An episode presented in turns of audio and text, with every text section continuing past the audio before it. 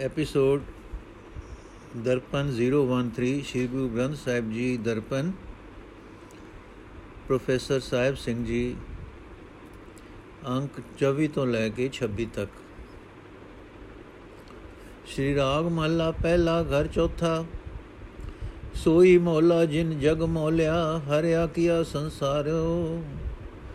ਆਬ ਖਾਕ ਜਿਨ ਬੰਧ ਰਖਾਈ ਧਨ ਸਿਰਜਣ ਹਾਰੋ ਮਰਨਾ ਮੂਲਾ ਮਰਨਾ ਵੀ ਕਰਤਾਰੋਂ ਡਰਨਾ ਰਹਾਓ। ਤਾਂ ਤੂੰ ਮੂਲਾ, ਤਾਂ ਤੂੰ ਕਾਜੀ, ਜਾਣੈ ਨਾਮ ਖੁਦਾਈ। ਜੇ ਬੋ ਤੇਰਾ ਪੜਿਆ ਹੋਵੇ, ਕੋ ਕਹੇ ਨ ਡਰੀਏ ਭਾਈ। ਕੋ ਕਹੇ ਨ ਭਰੀਏ ਪਾਈ। ਸੋਈ ਕਾਜੀ, ਜਿਨੇ ਆਪ ਤਜਿਆ, ਇਕ ਨਾਮ ਕੀਆ ਆਧਾਰੋ। ਹੈ ਵੀ ਹੋਸੀ ਜਾਏ ਨ ਜਾਸੀ, ਸੱਚਾ ਸਿਰਜਣਹਾਰੋ ਪੰਜ ਵਕਤ ਨਿਵਾਜ ਗੁਜਾਰੈ ਪੜੈ ਕਤੇਬ ਕੁਰਾਨਾ। ਨਾਨਕ ਆਖੇ ਗੋਰ ਸਦਈ ਰਹਿਓ ਪੀਣਾ ਖਾਣਾ। ਅਰਥ हे ਮੁਲਾ, ਮੌਤ ਦਾ ਡਰ ਹਰੇਕ ਦੇ ਸਿਰ ਉੱਤੇ ਹੈ, ਤਾਂ ਤੇ ਰੱਬ ਤੋਂ ਵੀ ਡਰਨਾ ਚਾਹੀਦਾ ਹੈ। ਰੱਬ ਦੇ ਡਰ ਵਿੱਚ ਰਹਿਣਾ ਹੀ ਫਬਦਾ ਹੈ। ਭਾਵ, ਰੱਬ ਦੇ ਡਰ ਵਿੱਚ ਰਹਿਣਾ ਹੀ ਮੌਤ ਦਾ ਡਰ ਦੂਰ ਹੋ ਸਕਦਾ ਹੈ। ਰਹਾਓ। ਜਿਸ ਮਾਲਕ ਨੇ ਸਾਰਾ ਜਗਤ ਪ੍ਰਫੁੱਲਤ ਕੀਤਾ ਹੈ, ਜਿਸ ਨੇ ਸਾਰੇ ਸੰਸਾਰ ਨੂੰ ਹਰਾ ਭਰਾ ਕੀਤਾ ਹੈ, ਜਿਸ ਨੇ ਪਾਣੀ ਤੇ ਮਿੱਟੀ ਵਿਰੋਧੀ ਤੱਤ ਇਕੱਠੇ ਕਰਕੇ ਰੱਖ ਦਿੱਤੇ ਹਨ। ਉਹ ਸਿਰਜਣਹਾਰ ਧਨ ਹੈ, ਉਸੇ ਦੀ ਸਿਫਤ ਸਲਾਹ ਕਰੋ, ਉਹੀ ਅਸਲ ਮਾਲਕ ਹੈ। ਮੌਤ ਦਾ ਮਾਲਕ ਵੀ ਉਹੀ ਹੈ, ਵਿਰੋਧੀ ਤੱਤਾਂ ਵਾਲੀ ਖੇਡ ਆਖਰ ਮੁਕਣੀ ਹੀ ਹੋਈ ਤੇ ਉਹੀ ਮੁਕਾਂਦਾ ਹੈ। ਮਜ਼ਹਬੀ ਕਿਤਾਬਾਂ ਨਿਰੀਆਂ ਪੜ੍ਹ ਲੈਣ ਨਾਲ ਅਸਲ ਕਾਜ਼ੀ ਮੁੱਲਾ ਨਹੀਂ ਬਣ ਸਕੀਦਾ। ਤਦੋਂ ਹੀ ਤੂੰ ਆਪਣੇ ਆਪ ਨੂੰ ਮੁੱਲਾ ਸਮਝ। ਤਦੋਂ ਹੀ ਕਾਜ਼ੀ, ਜਦੋਂ ਤੂੰ ਰੱਬ ਦੇ ਨਾਮ ਨਾਲ ਡੂੰਗੀ ਸਾਂਝ ਪਾ ਲਏਗਾ ਤੇ ਮੌਤ ਦਾ ਡਰ ਮੁਕਾ ਲਏਗਾ। ਨਹੀਂ ਤਾਂ ਭਾਵੇਂ ਤੂੰ ਕਿਤਨਾ ਹੀ ਮਜ਼ਹਬੀ ਕਿਤਾਬਾਂ ਪੜ੍ਹ ਜਾਏ, ਮੌਤ ਫਿਰ ਵੀ ਨਹੀਂ ਟੱਲੇਗੀ। ਜਦੋਂ ਸਵਾਸ ਪੂਰੇ ਹੋ ਜਾਂਦੇ ਹਨ, ਕੋਈ ਇੱਥੇ ਰਹਿ ਨਹੀਂ ਸਕਦਾ।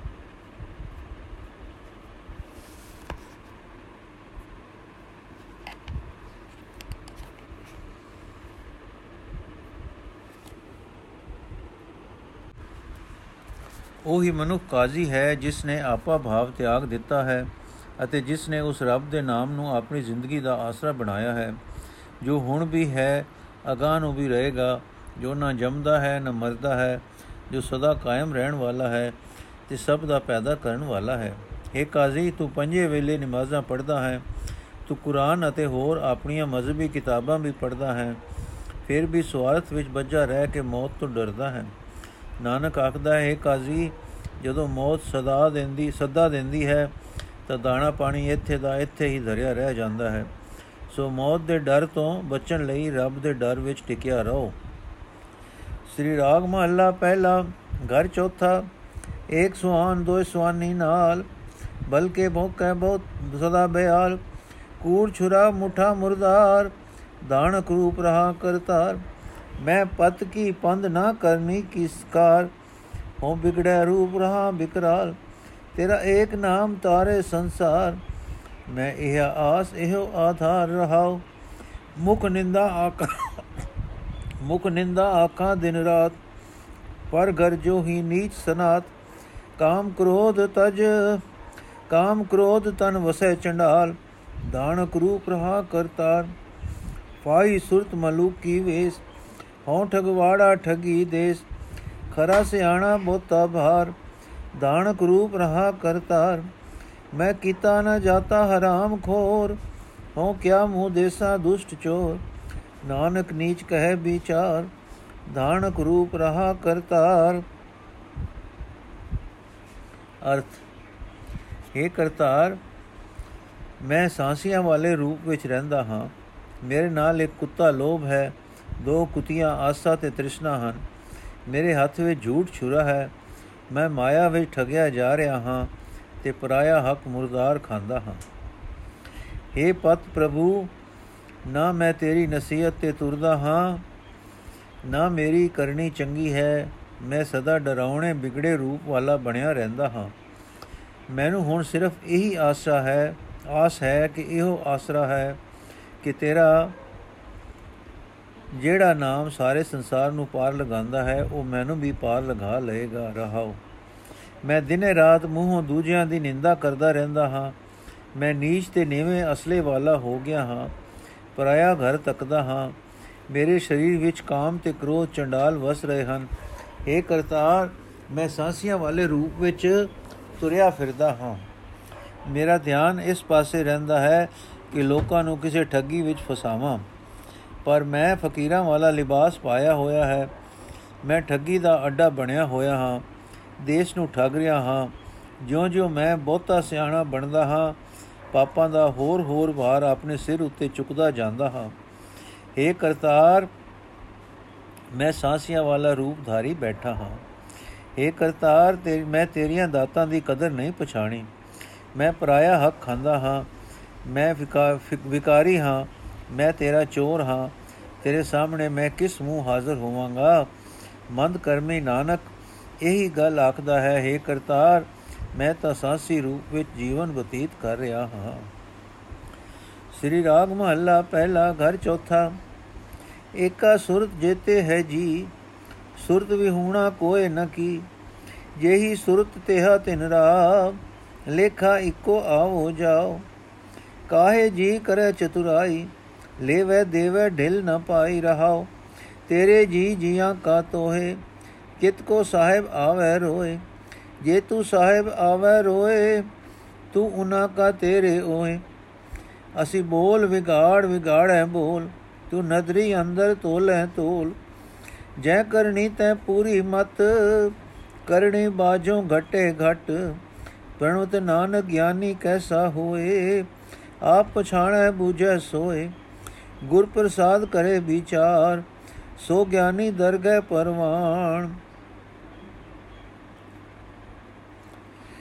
ਅਰਥ, ਜਿਤਨੇ ਵੀ ਜੀਵ ਹਨ ਇਹਨਾਂ ਸਭਨਾਂ ਦੇ ਅੰਦਰ ਇੱਕ ਪਰਮਾਤਮਾ ਦੀ ਹੀ ਬਖਸ਼ੀ ਹੋਈ ਸੂਝ ਕੰਮ ਕਰ ਰਹੀ ਹੈ। ਪਰਮਾਤਮਾ ਨੇ ਕੋਈ ਵੀ ਐਸਾ ਜੀਵ ਪੈਦਾ ਨਹੀਂ ਕੀਤਾ ਜਿਸ ਨੂੰ ਸੂਝ ਤੇ ਵਿਰਵਾ ਰੱਖਿਆ ਹੋਵੇ, ਸੀ ਸੂਝ ਤੋਂ ਵਿਰਵਾ ਰੱਖਿਆ ਹੋਵੇ। ਜਿਹੋ ਜਿਹੀ ਸੂਝ ਪ੍ਰਭੂ ਜੀਵਾਂ ਨੂੰ ਦਿੰਦਾ ਹੈ, ਉਹੋ ਜਿਹਾ ਜੀਵਨ ਰਸਤਾ ਉਹ ਫੜ ਲੈਂਦੇ ਹਨ।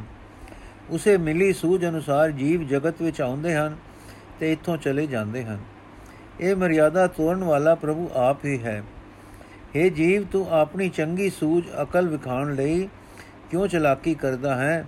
ਉਹ ਪਰਮਾਤਮਾ ਵੀ ਜੀਵਾਂ ਨੂੰ ਸੂਝ ਦਿੰਦਾ ਵੀ ਹੈ ਤੇ ਲੈ ਵੀ ਲੈਂਦਾ ਹੈ।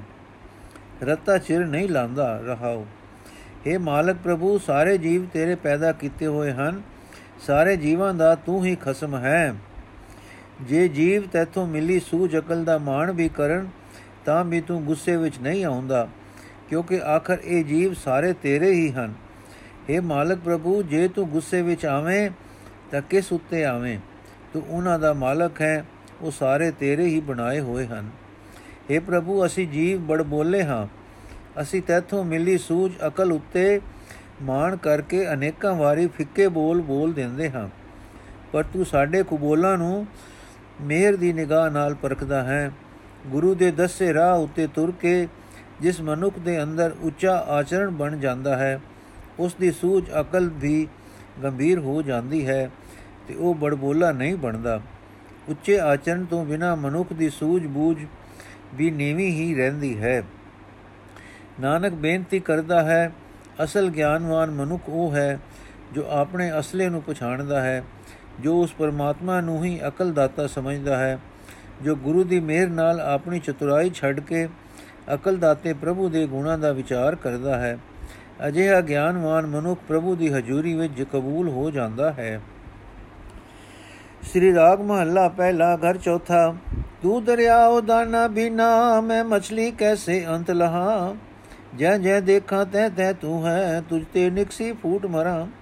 ਨਾ ਜਾਣਾ ਮੇਉ, ਨ ਜਾਣਾ ਜਾਲੀ, ਜਾਂ ਦੁਖ ਲਾਗੇ ਤਾਂ ਤੁਝੇ ਸੰਭਾਲੀ। ਰਹਾਓ, ਤੂੰ ਭਰਪੂਰ ਜਾਣਿਆ ਮੈਂ ਦੂਰ, ਜੋ ਕੁਝ ਕਰੀ ਸੋ ਤੇਰੇ ਹਦੂਰ। ਤੂੰ ਦੇਖੈ ਹੋ ਮੂਕਰ ਪਾਉ, ਤੇਰੇ ਕੰਮ ਨ ਤੇਰੇ ਨਾਏ। ਜੀਤਾ ਦੇ ਤੇਤਾ ਹੋ ਖਾਉ, ਬਿਆਦਰ ਨਾਹੀ ਕਹਿ ਦਰ ਜਾਉ। ਨਾਨਕ ਏਕ ਕਰੇ ਅਰਦਾਸ, ਜਿਉ ਪਿੰਡ ਸਭ ਤੇਰੇ ਪਾਸ। ਆਪੇ ਨੇੜੇ ਦੂਰ ਆਪੇ ਹੀ, ਆਪੇ ਮੰਝ ਮਿਆਨੋ ਆਪੇ ਵੇਖੈ ਸੁਣੇ, ਆਪੇ ਹੀ ਕੁਦਰਤ ਕਰੇ ਜਹਾਨੋ ਜੋ ਤਿਸ ਭਾਵੈ ਨਾਨਕਾ ਹੁਕਮ ਸੋਈ ਪਰਵਾਨੋ, ਜੋ ਤਿਸ ਭਾਵੈ ਨਾਨਕਾ ਹੁਕਮ ਸੋਈ ਪਰਵਾਨੋ। ਅਰਥ हे ਪ੍ਰਭੂ, ਤੂੰ ਇੱਕ ਦਰਿਆ ਸਮਾਨ ਹੈ, ਮੈਂ ਤੇਰੇ ਵਿੱਚ ਰਹਿਣ ਵਾਲੀ ਇੱਕ ਨਿੱਕੀ ਜਿਹੀ ਮੱਛੀ ਹਾਂ। ਮੈਂ ਤੇਰਾ ਅਖੀਰਲਾ ਬੰਨਾ ਨਹੀਂ ਲੱਭ ਸਕਦੀ। ਮੇਰੀ ਹਾਲਤ ਤੂੰ ਹੀ ਜਾਣਦਾ ਹੈ, ਤੂੰ ਹੀ ਨਿਤ ਵੇਖਦਾ ਹੈ। ਮੈਂ ਮੱਛੀ ਤੇ ਤੈਂ ਦਰਿਆ ਵਿੱਚ ਜਿੱਧਰ ਦੇਖਦੀ ਹਾਂ, ਉਧਰ ਤੂੰ, ਉਧਰ ਉਧਰ ਤੂੰ ਦਰਿਆ ਹੀ ਦਰਿਆ ਹੈ। ਜੇ ਮੈਂ ਤੇ ਤੈਂ ਦਰਿਆ ਵਿੱਚੋਂ ਬਾਹਰ ਨਿਕਲ ਜਾਵਾਂ, ਤਾਂ ਉਸੇ ਵੇਲੇ ਤੜਫ ਮਰ ਜਾਂ, ਮਰਦੀ ਹਾਂ। ਮੇਰਾ ਜੀਵਨ ਤੇਰੇ ਹੀ ਆਸਰੇ ਹੈ। हे ਦਰਿਆ ਪ੍ਰਭੂ, ਤੈਥੋਂ ਵਿਛੋੜਨ ਵਾਲੇ ਨਾ ਮੈਨੂੰ ਮਾਛੀ ਦੀ ਸਮਝ ਹੈ। ਨਾ ਹੀ ਉਸ ਦੇ ਜਾਲ ਦੀ। ਉਹਨਾਂ ਤੋਂ ਬਚਣਾ ਮੇਰੇ ਵੱਸ ਦੀ ਗੱਲ ਨਹੀਂ। ਤੈਥੋਂ ਵਿਛੋੜਨ ਵਾਸਤੇ ਜਦੋਂ ਮੈਨੂੰ ਕੋਈ ਆਤਮਕ ਦੁੱਖ ਵਿਆਪਦਾ ਹੈ ਤਾਂ ਮੈਂ ਤੈਨੂੰ ਹੀ ਯਾਦ ਕਰਦੀ ਹਾਂ ਰਹਾਉ हे ਪ੍ਰਭੂ, ਤੂੰ ਇਸ ਜਗਤ ਵਿੱਚ ਹਰ ਥਾਂ ਮੌਜੂਦ ਹੈ। ਮੈਂ ਤੈਨੂੰ ਕਿਤੇ ਦੂਰ ਵਸਦਾ ਸਮਝਿਆ ਹੋਇਆ ਹੈ। ਅਸਲ ਗੱਲ ਇਹ ਹੈ ਕਿ ਜੋ ਕੁਝ ਮੈਂ ਕਰਦਾ ਹਾਂ, ਉਹ ਤੇਰੀ ਹਜ਼ੂਰੀ ਵਿੱਚ ਹੀ ਕਰ ਰਿਹਾ ਹਾਂ। ਤੂੰ ਸਭ ਕੁਝ ਵੇਖਦਾ ਹੈ। ਫਿਰ ਵੀ ਮੈਂ ਆਪਣੇ ਕੀਤੇ ਕੰਮਾਂ ਤੋਂ ਮੁਕਰ ਜਾਂਦਾ ਹਾਂ। ਮੈਂ ਨਾ ਉਸ ਕੰਮ ਵਿੱਚ ਲੱਗਦਾ ਹਾਂ ਜੋ ਤੈਨੂੰ ਪ੍ਰਵਾਨ ਹੋਵੇ, ਨਾ ਹੀ ਮੈਂ ਤੇਰੇ ਨਾਮ ਵਿੱਚ ਜੁੜਦਾ ਹਾਂ। हे ਪ੍ਰਭੂ, ਜੋ ਕੁਝ ਤੂੰ ਮੈਨੂੰ ਦਿੰਦਾ ਹੈ, ਮੈਂ ਉਹੀ ਖਾਂਦਾ ਹਾਂ। ਕੋਈ ਹੋਰ ਦਰਵਾਜ਼ਾ ਨਹੀਂ ਹੈ ਜਿੱਥੇ ਮੈਂ ਜਾਵਾਂ ਤੇ ਸਵਾਲੀ ਬਣਾ। ਨਾਨਕ ਸਿਰਫ ਇਹ ਬੇਨਤੀ ਕਰਦਾ ਹੈ ਇਹ ਜਿੰਦ ਤੇਰੀ ਹੀ ਦਿੱਤੀ ਹੋਈ ਹੈ, ਇਹ ਸਰੀਰ ਤੇਰਾ ਹੀ ਦਿੱਤਾ ਹੋਇਆ ਹੈ। ਇਹ ਸਭ ਕੁਝ ਤੇਰੇ ਹੀ ਆਸਰੇ ਰਹਿ ਸਕਦਾ ਹੈ। ਪ੍ਰਭੂ ਆਪ ਹੀ ਹਰੇਕ ਜੀਵ ਤੇ ਨੇੜੇ ਹੈ, ਆਪ ਹੀ ਦੂਰ ਵੀ ਹੈ, ਆਪ ਹੀ ਸਾਰੇ ਜਗਤ ਵਿੱਚ ਮੌਜੂਦ ਹੈ। ਪ੍ਰਭੂ ਆਪ ਹੀ ਹਰੇਕ ਜੀਵ ਦੀ ਸੰਭਾਲ ਕਰਦਾ ਹੈ, ਆਪ ਹੀ ਹਰੇਕ ਦੀ ਅਰਜ਼ੋਈ ਸੁਣਦਾ ਹੈ, ਆਪ ਹੀ ਆਪਣੀ ਸਤਿਆ ਨਾਲ ਜਗਤ ਪੈਦਾ ਕਰਦਾ ਹੈ। ਇਹ ਨਾਨਕ, ਜੋ ਹੁਕਮ ਉਸ ਨੂੰ ਚੰਗਾ ਲੱਗਦਾ ਹੈ, ਉਹ ਹੀ ਹਰੇਕ ਜੀਵ ਨੂੰ ਕਬੂਲ ਕਰਨਾ ਪੈਂਦਾ ਹੈ। ਸ੍ਰੀ ਰਾਗ ਮਹੱਲਾ ਪਹਿਲਾ ਘਰ ਚੌਥਾ। ਕੀਤਾ ਕਹਾ ਕਰੇ ਮਨਮਾਨ ਦੇਵਨ ਹਾਰੈ ਕੈ ਹੱਥਦਾਨ ਭਾਵੇਂ ਦੇ ਨ ਦੇਈ ਸੇ, ਕੀਤੇ ਕੇ ਕਹੀਏ ਕਿਆ ਹੋਏ। ਆਪੇ ਸਚ ਭਾਵੈ ਤੇ ਸਚ ਅੰਦਾ ਕੱਚਾ ਕਚ ਨਿਕਚ ਰਹਾਓ। ਜਾਂ ਕੇ ਰੂਖ ਬਿਰਖ ਆਰਾਓ, ਜਈ ਧਾ ਤੇਰਾ ਤਿਨਤਾ ਨਾਉ ਫੁੱਲ ਫੁੱਲ ਭਾਉ ਫਲ ਲਿਖਿਆ ਪਾਏ ਆਪ ਵੀ ਜਾਪੇ ਹੀ ਖਾਏ।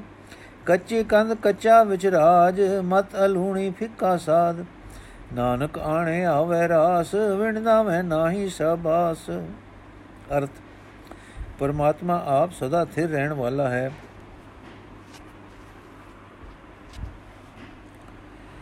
ਉਸ ਨੂੰ ਸਦਾ ਥਿਰ ਰਹਿਣ ਵਾਲਾ ਆਪਣਾ ਨਾਮ ਹੀ ਪਸੰਦ ਆਉਂਦਾ ਹੈ। ਪਰ ਗਿਆਨਹੀਣ ਜੀਵ ਮਾਇਆ ਦੀ ਮਲਕੀਅਤ ਦੇ ਕਾਰਨ ਹੋਛਾ ਹੈ ਸਦਾ ਹੋਛਾ ਹੀ ਟਿਕਿਆ ਰਹਿੰਦਾ ਹੈ। ਪ੍ਰਭੂ ਨੂੰ ਇਹ ਹੋਛਾ ਮਨ ਪਨ ਪਸੰਦ ਨਹੀਂ ਆ ਸਕਦਾ ਰਹਾਓ ਦੁਨੀਆ ਦੇ ਪਦਾਰਥਾਂ ਦੀ ਵੰਡ ਦੀ ਤਾਕਤ ਦਾ ਤਾਰ ਪ੍ਰਭੂ ਦੇ ਆਪਣੇ ਹੱਥ ਵਿੱਚ ਹੈ।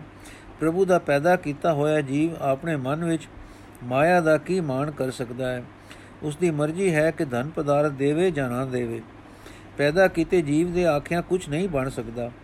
ਜਿਸ ਪਰਮਾਤਮਾ ਦੇ ਪੈਦਾ ਕੀਤੇ ਹੋਏ ਇਹ ਰੁੱਖ ਬਿਰਖ ਹਨ, ਉਹ ਹੀ ਇਹਨਾਂ ਨੂੰ ਸਜਾਵਟ ਦਿੰਦਾ ਹੈ। ਜਿਹੋ ਜਿਹਾ ਰੁੱਖਾਂ ਦਾ ਅਸਲਾ ਹੈ, ਤੇਹੋ ਜਿਹਾ ਉਹਨਾਂ ਦਾ ਨਾਮ ਪੈ ਜਾਂਦਾ ਹੈ। ਉਹ ਜੇ ਉਹਨਾਂ ਨੂੰ ਫਲ, ਫੁੱਲ ਫਲ ਪੈਂਦੇ ਹਨ। ਇਸੇ ਤਰ੍ਹਾਂ ਜਿਹੋ ਜਿਹੀ ਭਾਵਨਾ ਦਾ ਫੁੱਲ ਕਿਸੇ ਮਨੁੱਖ ਦੇ ਅੰਦਰ ਹੈ, ਉਸੇ ਅਨੁਸਾਰ ਉਸ ਨੂੰ ਜੀਵਨ ਫਲ ਲੱਗਦਾ ਹੈ, ਉਸ ਦਾ ਜੀਵਨ ਬਣਦਾ ਹੈ। ਹਰ ਇੱਕ ਮਨੁੱਖ ਜੋ ਕੁਝ ਆਪ ਬੀਜਦਾ ਹੈ, ਆਪੇ ਹੀ ਖਾਂਦਾ ਹੈ। ਜਿਉ ਜੇ ਕਰਮ ਕਰਦਾ ਹੈ, ਵੈਸਾ ਹੀ ਉਸ ਦਾ ਜੀਵਨ ਉਸਰਦਾ ਹੈ। ਜਿਸ ਮਨੁੱਖ ਦੇ ਅੰਦਰ ਅਣਜਾਣ ਮਨ ਜੀਵਨ ਉਸਾਰੀ ਕਰਨ ਵਾਲਾ ਰਾਜ ਕਾਰੀਗਰ ਹੈ, ਉਸ ਦੀ ਜੀਵਨ ਉਸਾਰੀ ਦੀ ਕੰਧ ਵੀ ਕੱਚੀ ਕਮਜ਼ੋਰ ਹੀ ਬਣਦੀ ਹੈ। ਉਸ ਦੀ ਅਕਲ ਵੀ ਫਿੱਕੀ ਹੈ ਤੇ ਉਸ ਦਾ ਸਾਰਾ ਜੀਵਨ ਵੀ ਫਿੱਕਾ ਬੇਰਸਾ ਹੀ ਰਹਿੰਦਾ ਹੈ। ਪਰ ਜੀਵ ਦੇ ਕੀ ਵਸ? ਹੈ ਨਾਨਕ, ਜੋ ਪ੍ਰਭੂ ਆਪ ਜੀਵ ਦੇ ਜੀਵਨ ਨੂੰ ਸੁਧਾਰੋ, ਸੁਧਾਰੇ, ਤਾਂ ਹੀ ਸੁਧਰਦਾ ਹੈ। ਨਹੀਂ ਤਾਂ ਪ੍ਰਭੂ ਦੇ ਨਾਮ ਤੋਂ ਵਾਂਝੇ ਰਹਿ ਕੇ ਉਸ ਦੀ ਹਜ਼ੂਰੀ ਵਿੱਚ ਆਦਰ ਨਹੀਂ ਮਿਲਦਾ। ਸ੍ਰੀ ਰਾਗ ਮਹੱਲਾ ਪਹਿਲਾ, ਘਰ ਪੰਜਵਾਂ। ਅਛਲ ਛਲਾਈ ਨੈ ਛਲੈ, ਨੈ ਘਾਉ ਕਟਾਰਾ ਕਰ ਸਕੈ। ਜੋ ਸਾਹਿਬ ਭਾਵੈ ਤਿਉ ਰਹੈ, ਕਿਸ ਲੋਭੀ ਕਾ ਜਿਉ ਟਲ ਪਲੈ। ਬਿਨ ਤੇਲ ਜੀ ਦੀਵਾ ਕਿਉ ਜਲੈ ਰਹਾਓ ਪੋਥੀ ਪੁਰਾਣ ਕਮਾਈ ਹੈ ਭਉ ਵੱਟੀ ਇਹ ਤਨ ਪਾਈ ਹੈ ਸਚ ਬੂਝਣ ਆਣ ਜਲਾਈਐ, ਇਹ ਤੇਲ ਜੀਵਾ ਕਿਉ ਜਲੈ? ਕਰ ਚਾਨਣ ਸਾਹਿਬ ਤੋ ਮਿਲੈ ਰਹਾਓ ਇਤਨ ਲਾਗੈ ਬਾਣੀਆਂ, ਸੁਖ ਹੋਵੇ ਸੇਵ ਕਮਾਣੀਆਂ।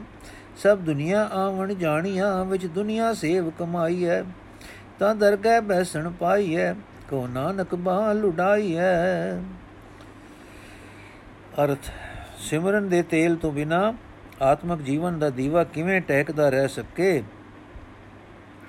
ਮਾਇਆ ਮੋਹ ਦੀ ਹਨੇਰੀ ਦੇ ਝੋਕੇ ਜਿੰਦ ਨੂੰ ਅਡੋਲ ਨਹੀਂ ਰਹਿਣ ਦਿੰਦੇ ਰਹਾਓ।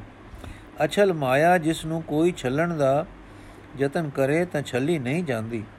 ਜਿਸ ਨੂੰ ਕਿਸੇ ਦੀ ਕਟਾਰ ਕੋਈ ਜ਼ਖਮ ਨਹੀਂ ਕਰ ਸਕਦੀ, ਜਿਸ ਨੂੰ ਕੋਈ ਮਾਰ ਮੁਕਾ ਨਹੀਂ ਸਕਦਾ, ਦੇ ਅੱਗੇ ਲੋਭੀ ਜੀਵ ਦਾ ਮਨ ਡੋਲ ਜਾਂਦਾ ਹੈ। ਮਾਲਕ ਪ੍ਰਭੂ ਦੀ ਰਜਾ ਇਸੇ ਤਰ੍ਹਾਂ ਦੀ ਹੈ। ਭਾਵ ਜਗਤ ਵਿੱਚ ਨਿਯਮ ਹੀ ਇਹ ਹੈ ਕਿ ਜਿੱਥੇ ਨਾਮ ਨਹੀਂ, ਉੱਥੇ ਮਨ ਮਾਇਆ ਅੱਗੇ ਡੋਲ ਜਾਂਦਾ ਹੈ। ਧਰਮ ਪੁਸਤਕਾਂ ਅਨੁਸਾਰ ਜੀਵਨ ਬਣਾਈਏ, ਇਹ ਹੋਵੇ ਤੇਲ, ਪਰਮਾਤਮਾ ਦਾ ਡਰ, ਇਹ ਸਰੀਰ ਦੀਵੇ ਵਿੱਚ ਵੱਟੀ ਪਾ ਦਈਏ, ਪਰਮਾਤਮਾ ਨਾਲ ਡੂੰਗੀ ਸਾਂਝ, ਇਹ ਲਗ ਲਿਆ, ਇਹ ਅਗ ਲਿਆ ਕੇ ਬਾਲੀਏ। ਇਹ ਨਾਮ ਤੇਲ ਹੋਵੇ ਤਾਂ ਹੀ ਇਹ ਜੀਵਨ ਦਾ ਦੀਵਾ ਟੈਕਦਾ ਹੈ। ਇਹ ਭਾਈ, ਪ੍ਰਭੂ ਦੇ ਨਾਮ ਦਾ ਚਾਨਣ ਕਰ, ਤਦੋਂ ਹੀ ਮਾਲਕ ਪ੍ਰਭੂ ਦਾ ਦਰਸ਼ਨ ਹੁੰਦਾ ਹੈ, ਰਹਾਓ। ਜਿਸ ਮਨੁੱਖ ਨੂੰ ਇਸ ਸਰੀਰ ਵਿੱਚ ਗੁਰੂ ਦਾ ਉਪਦੇਸ਼ ਅਸਰ ਕਰਦਾ ਹੈ ਪ੍ਰਭੂ ਦੀ ਸੇਵਾ ਕਰਨ ਨਾਲ, ਸਿਮਰਨ ਕਰਨ ਨਾਲ ਉਸ ਨੂੰ ਆਤਮਿਕ ਆਨੰਦ ਮਿਲਦਾ ਹੈ। ਜਗਤ ਉਸ ਨੂੰ ਨਾਸ਼ਵੰਤ ਦਿਸਦਾ ਹੈ। ਇਹ ਭਾਈ, ਦੁਨੀਆ ਵਿੱਚ ਆ ਕੇ ਪ੍ਰਭੂ ਦੀ ਸੇਵਾ ਸਿਮਰਨ ਕਰਨੀ ਚਾਹੀਦੀ ਹੈ। ਤਦੋਂ ਹੀ ਉਸ ਦੀ ਹਜ਼ੂਰੀ ਵਿੱਚ ਬੈਠਣ ਨੂੰ ਥਾਂ ਮਿਲਦਾ ਹੈ। ਇਹ ਨਾਨਕ, ਆਖ ਸਿਮਰਨ ਦੀ ਬਰਕਤ ਨਾਲ ਬੇ, ਬੇਫਿਕਰ ਹੋ ਜਾਈਦਾ ਹੈ। ਕੋਈ ਚਿੰਤਾ, ਸੋਗ ਨਹੀਂ ਵਿਆਪਦਾ। ਨੋਟ ਸ੍ਰੀ ਰਾਗ ਵਿੱਚ ਗੁਰੂ ਨਾਨਕ ਦੇਵ ਜੀ ਦੇ ਇਹ 33 ਸ਼ਬਦ ਹਨ।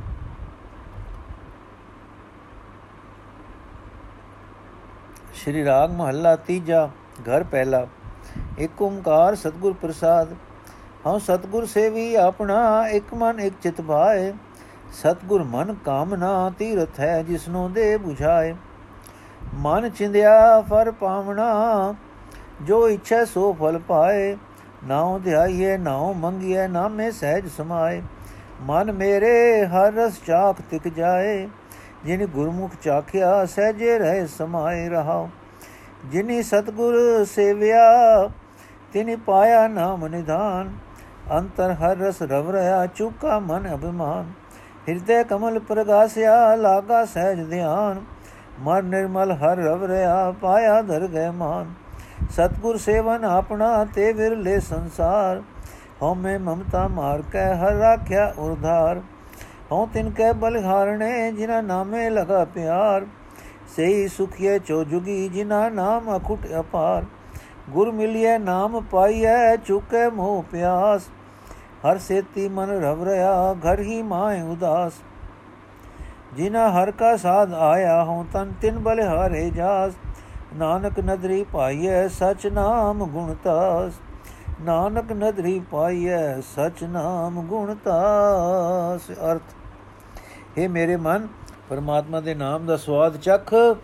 ਤੇਰੀ ਮਾਇਆ ਵਾਲੀ ਤ੍ਰਿਸ਼ਨਾ ਦੂਰ ਹੋ ਜਾਏਗੀ। ਜਿਨ੍ਹਾਂ ਬੰਦਿਆਂ ਨੇ ਗੁਰੂ ਦੀ ਸ਼ਰਨ ਪੈ ਕੇ ਹਰ ਰਸ ਚਖਿਆ, ਉਹ ਆਤਮਕ ਅਡੋਲਤਾ ਵਿੱਚ ਟਿਕੇ ਰਹਿੰਦੇ ਹਨ। ਰਹਾਓ, ਮੈਂ ਇਕਾਗਰ ਮਨ ਹੋ ਕੇ, ਇਕਾਗਰ ਚਿਤ ਹੋ ਕੇ ਪ੍ਰੇਮ ਨਾਲ ਆਪਣੇ ਸਤਿਗੁਰ ਦੀ ਸ਼ਰਨ ਲੈਂਦਾ ਹਾਂ। ਸਤਿਗੁਰ ਮਨ ਦੀਆਂ ਇੱਛਾ ਪੂਰਨ ਪੂਰੀਆਂ ਕਰਨ ਵਾਲਾ ਤੀਰਥ ਹੈ, ਪਰ ਇਹ ਸਮਝ ਉਸ ਮਨੁੱਖ ਨੂੰ ਆਉਂਦੀ ਹੈ ਜਿਸ ਨੂੰ ਗੁਰੂ ਆਪ ਸਮਝਾਏ। ਗੁਰੂ ਪਾਸੋਂ ਮਨ ਇੱਛਤ ਮੰਗ ਮਿਲ ਜਾਂਦੀ ਹੈ। ਮਨੁੱਖ ਜੋ ਇੱਛਾ ਧਾਰਦਾ ਹੈ, ਉਹ ਹੀ ਫਲ ਹਾਸਲ ਕਰ ਲੈਂਦਾ ਹੈ। ਪਰ ਪਰਮਾਤਮਾ ਦਾ ਨਾਮ ਹੀ ਸਿਮਰਨਾ ਚਾਹੀਦਾ ਹੈ ਤੇ ਗੁਰੂ ਪਾਸੋਂ ਨਾਮ ਹੀ ਮੰਗਣਾ ਚਾਹੀਦਾ ਹੈ। ਨਾਮ ਵਿੱਚ ਜੁੜਿਆ ਮਨੁੱਖ ਆਤਮਕ ਅਡੋਲਤਾ ਵਿੱਚ ਟਿਕ ਜਾਂਦਾ ਹੈ। ਜਿਨ੍ਹਾਂ ਬੰਦਿਆਂ ਨੇ ਸਤਿਗੁਰੂ ਦੀ ਸ਼ਰਨ ਲਈ ਹੈ, ਉਹਨਾਂ ਨੇ ਸਭ ਪਦਾਰਥਾਂ ਦਾ ਖਜ਼ਾਨਾ ਪ੍ਰਭੂ ਨਾਮ ਪ੍ਰਾਪਤ ਕਰ ਲਿਆ ਹੈ। ਉਹਨਾਂ ਦੇ ਹਿਰਦੇ ਵਿੱਚ ਪਰਮਾਤਮਾ ਦਾ ਨਾਮ ਰਸ ਰਚ ਗਿਆ ਹੈ। ਉਹਨਾਂ ਦੇ ਮਨ ਵਿੱਚੋਂ ਅਹੰਕਾਰ ਦੂਰ ਹੋ ਗਿਆ ਹੈ। ਉਹਨਾਂ ਦੇ ਹਿਰਦੇ ਦਾ ਕੋਲ ਫੁੱਲ ਖਿੜ ਪਿਆ ਹੈ। ਉਹਨਾਂ ਦੀ ਸੁਰਤ ਆਤਮਕ ਅਡੋਲਤਾ ਵਿੱਚ ਲੱਗ ਗਈ ਹੈ। ਉਹਨਾਂ ਦਾ ਪਵਿੱਤਰ ਹੋ ਚੁੱਕਾ ਮਨ ਹਰ ਵੇਲੇ ਪਰਮਾਤਮਾ ਦਾ ਨਾਮ ਸਿਮਰਦਾ ਹੈ। ਉਹਨਾਂ ਨੂੰ ਪਰਮਾਤਮਾ ਦੀ ਹਜ਼ੂਰੀ ਵਿੱਚ ਆਦਰ ਮਿਲਦਾ ਹੈ। ਪਰ ਜਗਤ ਵਿੱਚ ਉਹ ਬੰਦੇ ਵਿਰਲੇ ਹਨ, ਜਿਹੜੇ ਪਿਆਰੇ ਸਤਿਗੁਰ ਦੀ ਸ਼ਰਨ ਲੈਂਦੇ ਹਨ, ਜਿਹੜੇ ਹਉਮੈ ਨੂੰ ਤੇ ਮਲਕੀਅਤ ਦੀ ਲਾਲਸਾ ਨੂੰ ਮਾਰ ਕੇ ਆਪਣੇ ਹਿਰਦੇ ਵਿੱਚ ਪਰਮਾਤਮਾ ਨੂੰ ਟਿਕਾਉਂਦੇ ਹਨ। ਮੈਂ ਉਹਨਾਂ ਬੰਦਿਆਂ ਤੋਂ ਸਦਕੇ ਹਾਂ, ਜਿਨ੍ਹਾਂ ਦਾ ਪਰਮਾਤਮਾ ਦੇ ਨਾਮ ਵਿੱਚ ਹੀ ਪ੍ਰੇਮ ਬਣਿਆ ਰਹਿੰਦਾ ਹੈ। ਉਹੀ ਬੰਦੇ ਸਦਾ ਸੁਖੀ ਰਹਿੰਦੇ ਹਨ, ਜਿਨ੍ਹਾਂ ਦੇ ਪਾਸ ਕਦੇ ਨਾ ਮੁੱਕਣ ਵਾਲਾ ਬਿਆੰਤ ਨਾਮ ਦਾ ਖਜ਼ਾਨਾ ਹੈ। ਜੇ ਗੁਰ ਮਿਲ ਪਏ ਤਾਂ ਪਰਮਾਤਮਾ ਦਾ ਨਾਮ ਪ੍ਰਾਪਤ ਹੋ ਜਾਂਦਾ ਹੈ। ਨਾਮ ਦੀ ਬਰਕਤ ਨਾਲ ਮਾਇਆ ਦਾ ਮੋਹ ਦੂਰ ਹੋ ਜਾਂਦਾ ਹੈ। ਮਾਇਆ ਮਾਇਆ ਦੀ ਤ੍ਰਿਸ਼ਨਾ ਮੁੱਕ ਜਾਂਦੀ ਹੈ। ਮਨੁੱਖ ਦਾ ਮਨ ਪਰਮਾਤਮਾ ਦੀ ਯਾਦ ਨਾਲ ਇੱਕ ਮਿਕ ਹੋਇਆ ਰਹਿੰਦਾ ਹੈ। ਦੁਨੀਆ ਦੀ ਕਿਰਤਕਾਰ ਕਰਦਾ ਹੋਇਆ ਹੀ ਮਾਇਆ ਵੱਲੋਂ ਉਪਰਾਮ ਰਹਿੰਦਾ ਹੈ। ਮੈਂ ਉਹਨਾਂ ਬੰਦਿਆਂ ਤੋਂ ਵਾਰਨੇ ਜਾਂਦਾ ਹਾਂ, ਜਿਨ੍ਹਾਂ ਨੂੰ ਪਰਮਾਤਮਾ ਦੇ ਨਾਮ ਦਾ ਸਵਾਦ ਆ ਗਿਆ ਹੈ। हे ਨਾਨਕ, ਪਰਮਾਤਮਾ ਦੀ ਮਿਹਰ ਦੀ ਨਜ਼ਰ ਨਾਲ ਹੀ ਪਰਮਾਤਮਾ ਦਾ ਸਦਾ ਸਥਿਰ ਰਹਿਣ ਵਾਲਾ ਤੇ ਸਾਰੇ ਗੁਣਾਂ ਦਾ ਖਜ਼ਾਨਾ ਨਾਮ ਪ੍ਰਾਪਤ ਹੁੰਦਾ ਹੈ। ਨੋਟ, ਅੰਗ 34 ਦਾ ਭਾਵ ਇਹ ਹੈ ਕਿ ਗੁਰੂ ਨਾਨਕ ਦੇਵ ਜੀ 33 ਅਤੇ ਗੁਰੂ ਅਮਰਦਾਸ ਜੀ ਦਾ ਇਹ ਇੱਕ ਸ਼ਬਦ ਰਲਾ ਕੇ ਸਾਰਾ ਜੋੜ 34 ਬਣਿਆ। ਹੁਣ 34 35ਵਾਂ ਸ਼ਲੋਕ ਅਸੀਂ ਕੱਲ ਸ਼ਬਦ ਅਸੀਂ ਕੱਲ ਪੜਾਂਗੇ ਅੱਜ ਦਾ ਐਪੀਸੋਡ ਸਮਾਪਤ ਹੋਇਆ ਜੀ। ਵਾਹਿਗੁਰੂ ਜੀ ਕਾ ਖਾਲਸਾ, ਵਾਹਿਗੁਰੂ ਜੀ ਕੀ ਫਤਿਹ।